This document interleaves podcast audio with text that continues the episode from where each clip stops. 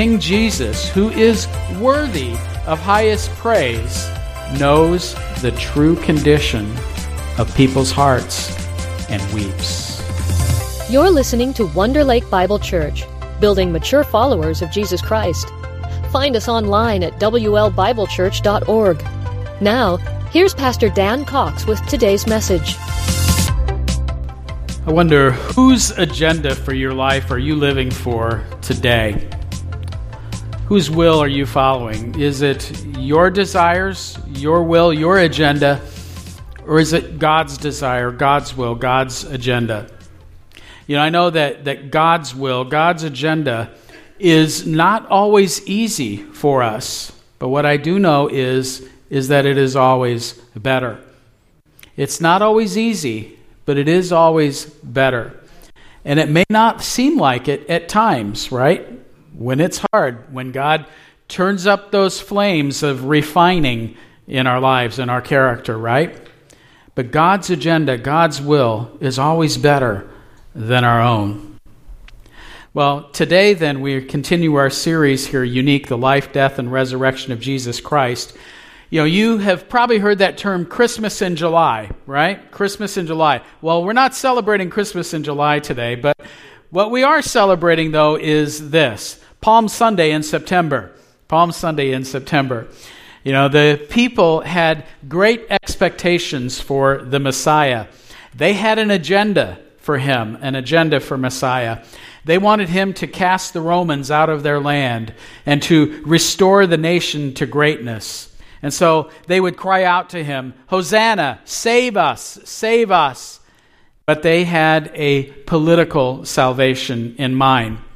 But Jesus, however, had a far greater salvation in mind. He would indeed save the people, but his salvation would be an eternal salvation from a far greater enemy than Rome. And his salvation would deliver them and us from our greatest enemy, which is sin and eternal condemnation. He would save not just the people in those days, but a great and vast multitude of people from all time throughout all of human history. You see, God's agenda that day was far greater and better than any agenda that the people had for him.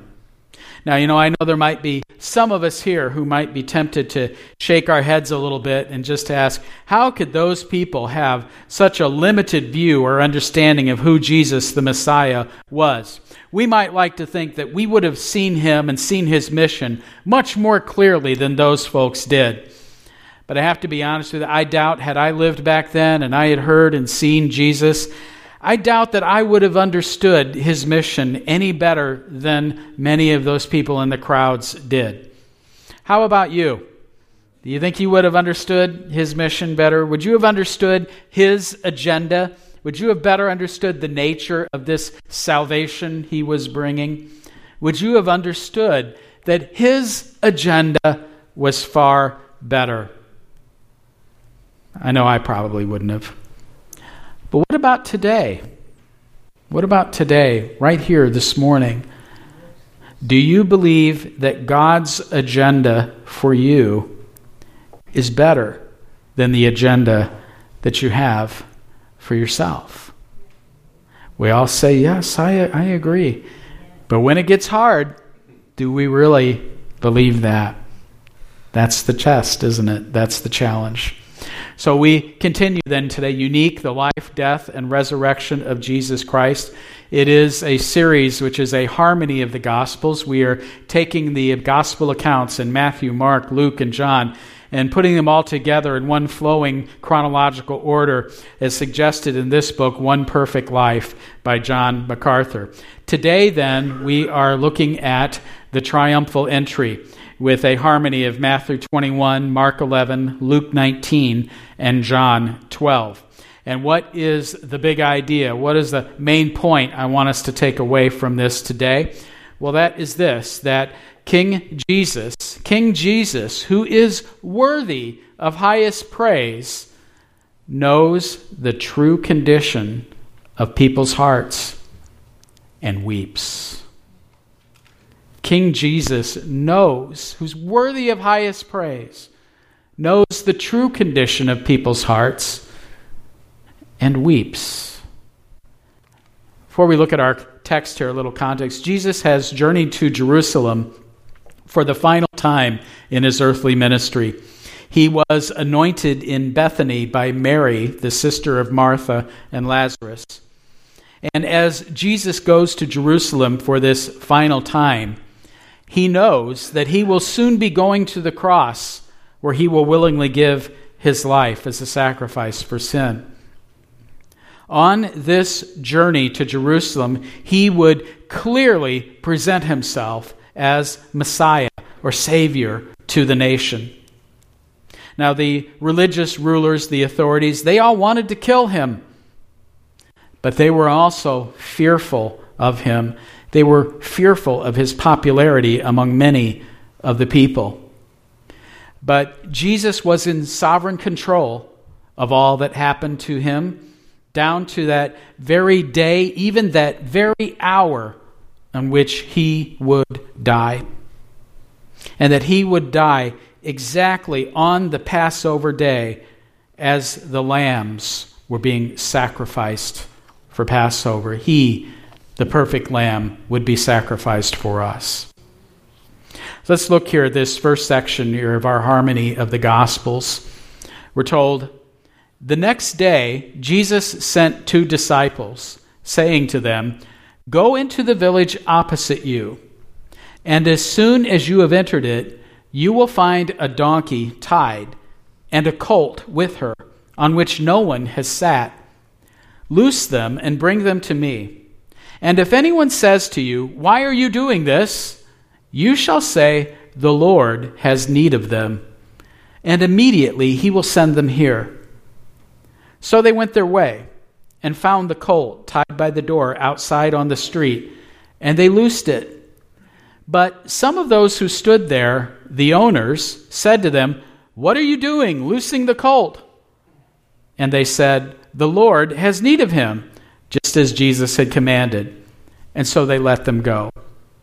First, we see some instructions. Jesus gives some instructions to his disciples here. It is interesting to note that up until this point, Jesus had not sought to openly be called the Messiah. Now, he was the Messiah. He never hid that from people, but he never encouraged people to proclaim him as Messiah. He would sometimes tell them, do not say that. Why would he do such a thing? He's the Messiah. Why didn't he want people right from the start to know that? Well, because he knew the agenda that people had for him, and he knew what his own better agenda was, that he was on a mission, and he had a timetable to fulfill. But now here, starting this way, we see Jesus very clearly and publicly presenting himself as the Messiah and being openly called Messiah. Here he's encouraging it and even seeking it. Because everything he did then over the course of these days was designed to call attention to the fact that he was and he is indeed the Messiah that the nation had been waiting for. He was at that time in the in the town of Bethany, and very close to Bethany was another little town called Bethphage. And both of them, they were just a couple of miles or so from Jerusalem. And it was at this point then here near Bethphage where he stops and he begins to prepare for what how he was going to enter the city. He wasn't just going to walk into the city the way he would have at other times, but there was a special way that he was going to enter into the city. The disciples were instructed to go into a village nearby, most likely Bethphage, where they would find a donkey tied up there along with a colt, a colt on which no one had sat. They were to untie them and bring them to Jesus. And if anyone tried to stop them, to simply say, the Lord has need of them. By the way, I do not recommend that if next time you go on a shopping trip, if you go to Walmart or something, just to help yourself to a bunch of stuff and walk out and say, the Lord has need of it. That probably wouldn't work in that instance. But it did work in this case. Why? Because God had sovereignly arranged it for that to work that way. So some wonders, well, had Jesus already made arrangement with the owners, or was this some supernatural knowledge that, that he knew? And the answer, we don't know, but at any rate, we knew he was not going to have any trouble securing them, but if they simply said the Lord has need of them, they would let, let him have them. So he was told then to get this, this, they were told to get this colt on which no one has sat. Why is that? Well, because the Jewish people regarded animals that had never been ridden on as being especially suited for holy purposes. And this colt, on which no one had ever ridden, would indeed serve a holy purpose that day. It would serve a holy purpose as he would be the humble transportation for Jesus the Messiah to enter Jerusalem, presenting himself as their Messiah King. We're told then next that they brought the donkey and the colt to Jesus, laid their clothes on him, on them, and they set Jesus on the colt. And all this was done that it might be fulfilled, which was spoken by the prophet, saying, "Fear not, tell the daughter of Zion, behold, your king is coming to you, lowly and sitting on a donkey, a colt, the foal of a donkey." Now his disciples did not understand these things at first, but when Jesus was glorified, then they remembered that these things were written about him and that they had done these things to him. So we see here then a fulfilled prophecy, a fulfilled prophecy. In commanding his disciples to bring them the donkey and the colt, he was fulfilling the prophecies found in Zechariah chapter nine, Zechariah chapter nine, verses nine and ten, which predicted that Messiah would come to his people on a colt, the foal of a donkey. Now, why would Messiah, this great conquering king, Messiah, why would he come on a donkey? And in fact, a young colt on which no one had ever ridden. Why not a great stallion? Isn't that the way a great conquering hero and king should come into a city? On a stallion? He will the second time. He will the second time. There you go. That's an excellent point, Tony. Yeah. He is coming on a stallion the second time. Right? But the first time he didn't come on a stallion. The first time he came on this lowly donkey, a colt. Why? Because it was a symbol of his humility. How he had humbled himself, was coming as their humble king. As Tony rightly pointed out, he is coming again, but he's not going to be on a donkey this time. He is going to be on a stallion, right? And everyone will know. And everyone will know, right? So why the young colt? Because it was emphasizing his humble nature and the mission that he had come to do, to save the lost. We're told that his disciples, they didn't understand this. They didn't understand these things as they were happening. You know, I think that happens often to us, doesn't it? Sometimes when God is working in our lives, sometimes we don't always understand at that moment what God is doing or the significance of that. And later we look back and, ah, we see now what God was doing or why God did it that way. So it says they did not understand at that time, but when he was glorified, that is after the resurrection, and then with the coming of the Holy Spirit, then they remembered these things and understood. In fact, we will see just coming up just, just a few days from this, this moment here, Jesus is going to be speaking to his disciples in the upper room, and he will tell them this promise in John fourteen. He says, "But the Helper, the Holy Spirit, whom the Father will send in my name, he will teach you all things and bring to your remembrance all that I have said to you."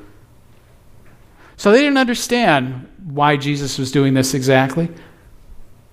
But later they would, after the resurrection, with the coming of the Holy Spirit, and this promise of the ministry of the Holy Spirit to them, in which he would teach them and bring to remembrance all of these things that he had said and done. So now Jesus has this colt here. we're told next, and a very great multitude that had come to the feast, when they heard that Jesus was coming to Jerusalem, took branches of palm trees and went out to meet him. And as he went, many spread their clothes on the road, and others cut down leafy branches from the trees and spread them on the road. And therefore the people who were with him, when he called Lazarus out of his tomb and raised him from the dead, bore witness. And for this reason, the people also met him, because they heard that he had done this sign. The Pharisees therefore said among themselves, "You see that you are accomplishing nothing. Look, the whole world has gone after him." Then, as he was now drawing near the descent of the Mount of Olives, the whole multitude of the disciples who went before and those who followed began to rejoice and praise God with a loud voice for all the mighty works they had seen, saying, "Hosanna to the Son of David! Blessed is the King who comes in the name of the Lord! Peace in heaven and glory in the highest! Blessed is the kingdom of our father David that comes in the name of the Lord! Hosanna in the highest!" And some of the Pharisees called to him from the crowd, "Teacher, rebuke your disciples." But he answered and said to them, "I tell you that if these should keep silent, the stones would immediately cry out. Hosanna, Hosanna to the Son of David." The people took palm trees, palm branches, and cut them and were waving those. And you might wonder, why, why, why that? Well, because palm trees were a symbol of the nation. So waving these palm branches was an act of patriotic and nationalistic fervor. You know, it might be a little bit like if you went to a, a parade today and you wanted to show your support and your love for our country, what might you wave? A flag, right? People waving flags at parades. That's what this was like. In fact, even to this day, one of the, a symbol of Israel, if you look at coins from Israel, often you will see a palm branch on it. The palm, it was a symbol of the nation. Waving those palm branches was rejoicing in what they wanted, what the glory of the nation that they wanted Messiah to bring to them. Spreading their clothes on the road. What is that? Well, that is something that people would do to honor royalty. I think that seems a little odd. But did you know for a, a lot of people in those days, that, that especially among the, the poorer people, that sometimes the most valuable thing people had were their clothes. And so when you were putting those out there like that, it was honoring, it was taking the most valuable thing that you had and laying it down before them. So the Pharisees see all of this, and they're dismayed, because it looked as if to them, as if the whole world now was going after this man they thought to be a blasphemer and a deceiver, who was a great threat to their place of position and the nation. Look what he is going to bring down on our nation. How are the Romans going to react to this? The people cried out, though, with rejoicing and praise to God for all the mighty works that they had seen Jesus do. They shouted, "Hosanna! Hosanna to the Son of David!" Hosanna means save now. Save us. Save now, Messiah. Son of David was a term for the Messiah. Why? Because Messiah was prophesied to be a descendant of David, King David, the one who would sit on the throne of David forever. Hosanna, Son of David. Save us now, Messiah, King. Deliver us from Rome. The people were eager for Jesus to save them in that sense, to bring the kingdom. But they misunderstood the nature of the kingdom at this time. Is there a great political kingdom coming? Yes, there is. Till kingdom come, that expression, right? There is. But not before this kingdom, this spiritual kingdom that Jesus was bringing. Some of the Pharisees were calling to Jesus to rebuke his disciples. Why? Because the people were joyfully acknowledging him as Messiah. And to the Pharisees, what? He's a blasphemer. He's a deceiver. He's going to destroy our nation. Tell him to be quiet. Stop that, Jesus. Now, the people misunderstood Jesus' agenda at that time, but they were certainly right to acknowledge him as Messiah, weren't they? So the Pharisees wanted him to quiet, quiet him down. Don't let them say that. This is going to lead to nothing but trouble. But Jesus replied that if they were to be silent, even the rocks themselves would immediately cry out. What a joyful scene. What a joyful scene this was for the people. Not so much for the Pharisees, but the other people it was, right? How do you think you would have acted had you been there? Would you be excited? Would you be crying out with those shouts of praise, Hosanna, save us now, Son of David? I probably would have. A joyful scene. Shouts of acclamation. But in spite of all of that joy and that acclamation in people's hearts and lips, Jesus knew the true heart's desires and motivations of the people. So we shouldn't be surprised then at what he did next. We're told, now as he drew near, he saw the city and wept over it, saying, if you had known, even you, especially in this your day, the things that make for your peace. But now they are hidden from your eyes. For days will come upon you when your enemies will build an embankment around you, surround you, and close you in on every side and level you, and your children within you to the ground.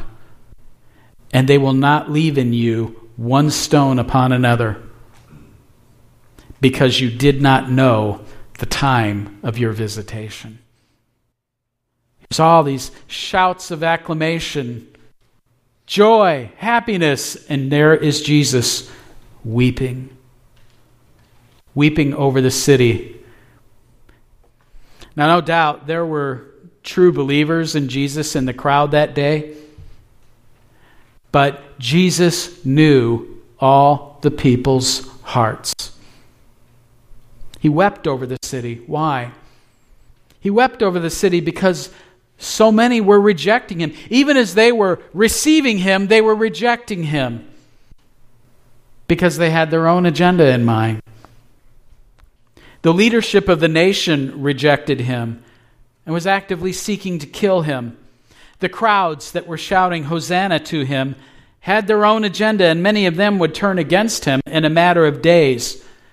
And so instead of shouting, Hosanna, they would shout what? Crucify him. Crucify him. Why? Because he disappointed them in their expectations.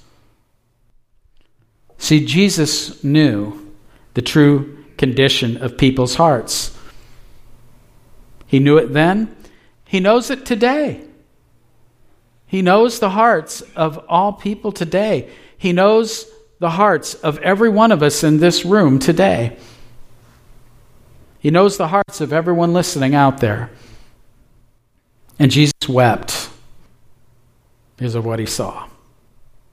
And he wept because he knew what lay in store shortly for the city. He prophesied and said, days will come when your enemies will build an embankment around you, surround you, close in on you on every side and level you, and your children within you to the ground, and they will not leave in you one stone upon another because you did not know the time of your visitation. this devastating prophecy was fulfilled only forty years later. In A D seventy, when the Romans did in fact do all of that, when they destroyed the city and the Jewish people were scattered all over the world for the next nearly two thousand years. You know, earlier in Jesus' ministry, he had told his disciples, who were so impressed with the temple complex, that not one stone of it would be left in place. And here he repeats that prophecy. John MacArthur says this about this prophecy. He says, "This is precisely the method used by Titus when he laid siege to Jerusalem in A D seventy. He surrounded the city on April ninth, cutting off all supplies and trapping thousands of people who had been to Jerusalem for the Passover. The Romans systematically built embankments around the city, gradually starving the city's inhabitants. The Romans held the city in this manner through the summer, defeating various sections of the city one by one. The final overthrow of the city occurred in early September. The Romans utterly demolished the city, temple, residences, and people. The few survivors were carried off to become victims of the Roman circus games and gladiatorial bouts." Do you understand now why Jesus wept when he looked at the city? The city that was shouting Hosanna to him, he wept, because he knew their hearts' true conditions and what lay ahead. By the way, there's a famous uh, structure in Rome, and from ancient Rome, called the Colosseum. Any of you have seen that? Do you know how the Romans funded the building of the Colosseum? From the treasury of the temple in Jerusalem. Do you understand why Jesus wept when he looked at the city? Also, by the way, I've told you this before, I want to share it again. You know, when I was given that privilege of visiting Israel some years ago, there were many awe-inspiring moments. But one day our group was seated on the steps of what was once the western entrance to the temple complex. And the steps there are the original steps dating back to Jesus' day. And we sat there and we listened to our devotional instruction, and were then told to stand up from there and then walk around this particular way, so walk around a corner. And we were told that we would see something that had been unearthed by archaeologists in the nineteen sixties, so very recently. And this is what we saw. We think, oh, okay, a big pile of rocks. So what? Well, those aren't just any old rocks there. You see, those rocks, those are the stones from the temple in Jesus' day. Those stones were torn down by the Romans and thrown over the side of the Temple Mount in fulfillment of Jesus' prophecy that not one stone would be left on top of another. And so, far from being just a big pile of rocks, what you are looking at there is the fulfillment of Jesus' prophecy, as well as a powerful moment of reflection. And when he had come into Jerusalem, all the city was moved, saying, "Who is this?" So the multitude said, "This is Jesus, the prophet from Nazareth of Galilee." And Jesus went into Jerusalem and into the temple. And then the blind and the lame came to him in the temple, and he healed them. But when the chief priests and the scribes saw the wonderful things that he did, and the children crying out in the temple and saying, "Hosanna to the Son of David," they were indignant and said to him, "Do you hear what these are saying?" And Jesus said to them, "Yes. Have you never read, 'Out of the mouth of babes and nursing infants, you have perfected praise'?" So when he had looked around at all things, he left them and went out of the city to Bethany, as the hour was already late. and he lodged there with the twelve. So here we see healing and observation. Jesus went into the city. He proceeded to the temple where he would teach and heal people. The blind and the lame came to him, and he healed them out of compassion, but also in fulfillment of scriptural prophecies about the ministry of the Messiah.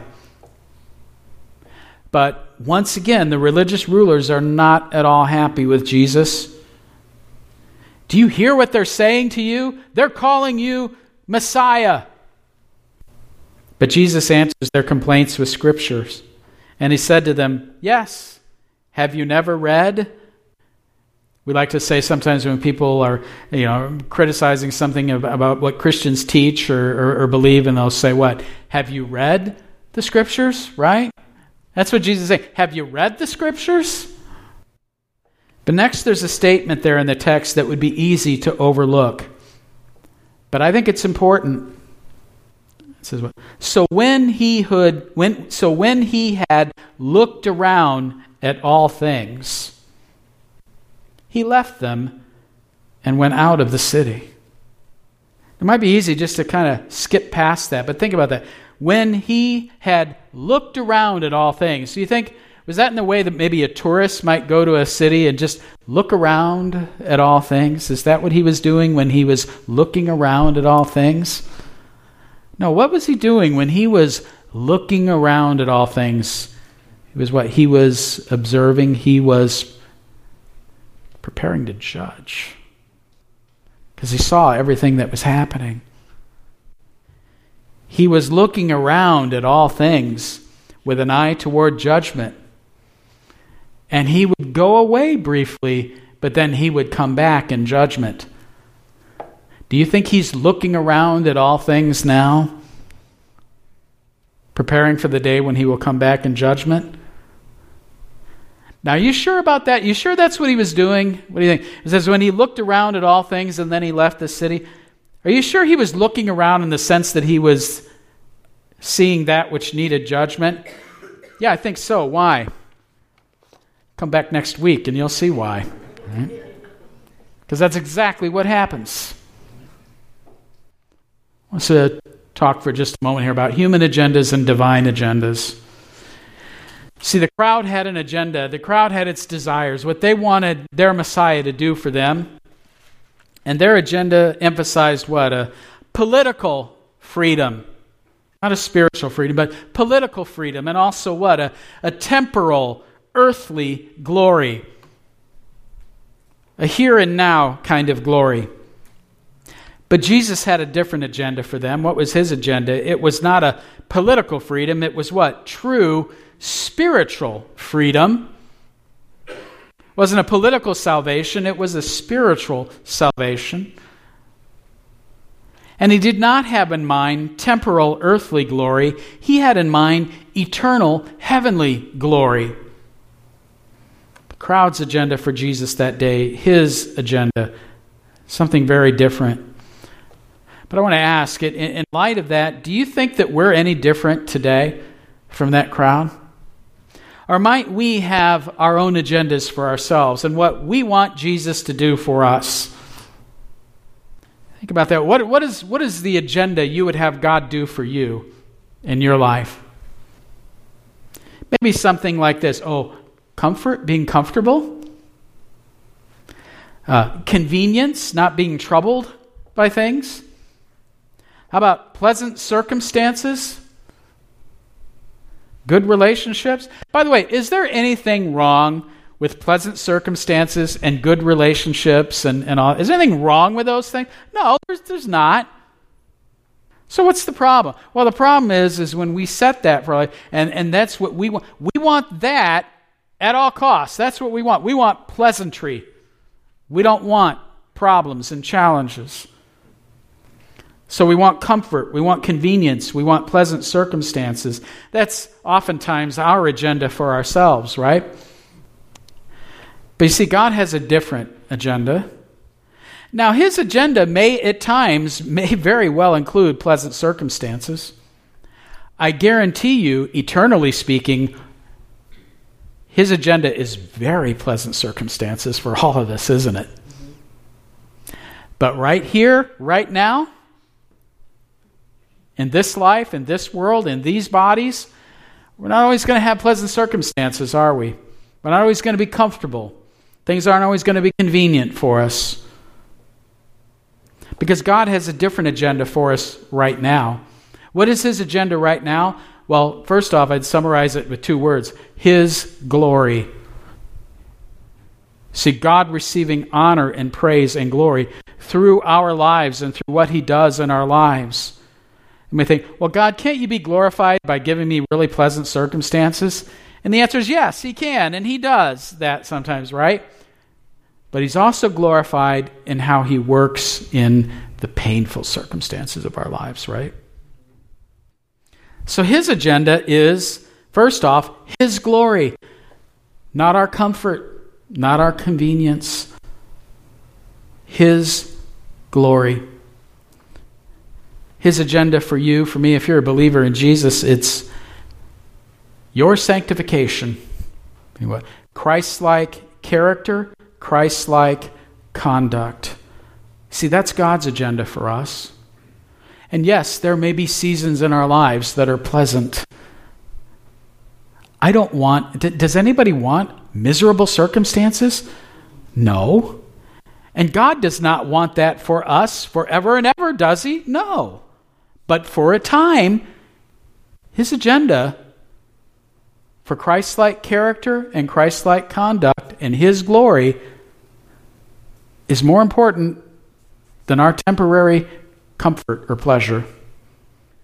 Christ-like character, fruit of the Spirit, love, joy, peace, patience, kindness, goodness, gentleness, faithfulness, self-control. Christ-like conduct, right? Righteousness, purity, honesty, integrity, fulfilling the purposes that he's given us in our life, making disciples, worshiping in spirit and truth. All these things that, uh, those things we do that honor him. The good works that he has created for us that we might walk in them. Not our comfort, not our pleasantry, but his glory and the image of Jesus in us. And that's hard sometimes, isn't it? That's hard work being molded into the image of Jesus Christ, isn't it? So what? As King Jesus, who is worthy of highest praise, knows the true condition of people's hearts, including every one of us here. And he weeps. So I wonder, whose agenda, whose agenda are you following?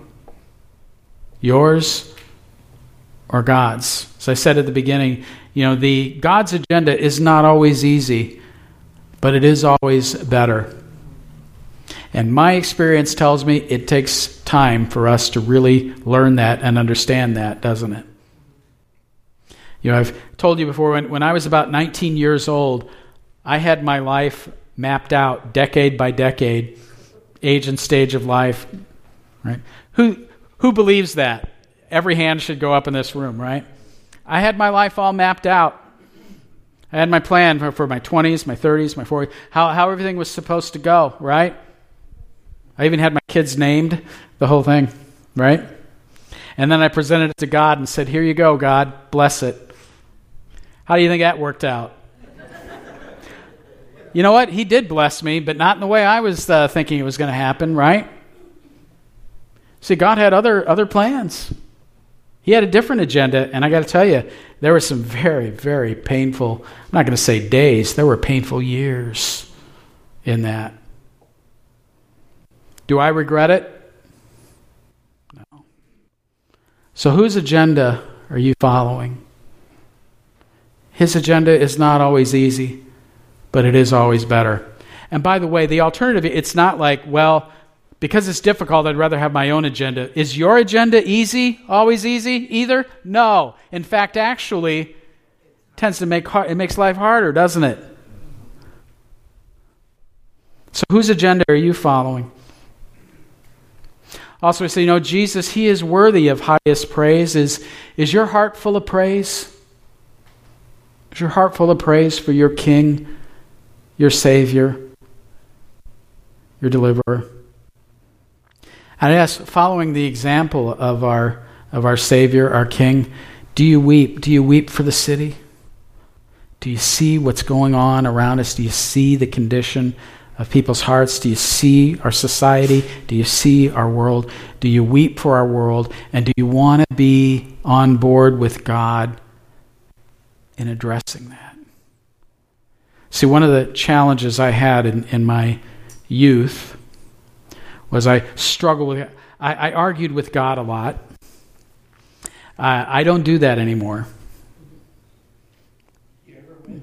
I never won, not once. Now, I don't limp like Jacob, but I've got a spiritual limp in me, you know?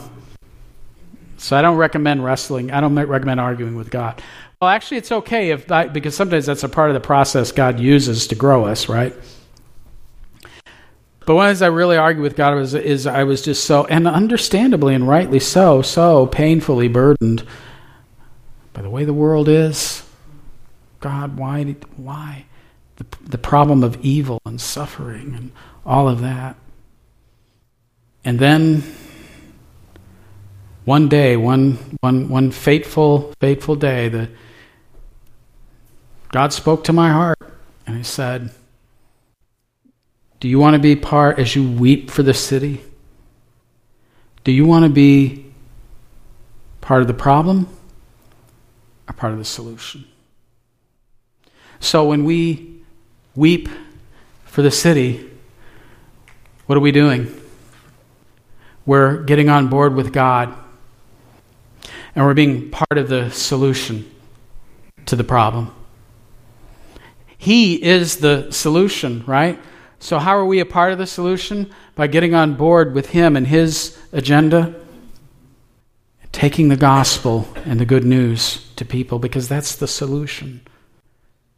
Taking the gospel to lost people and a lost society that desperately needs to hear that.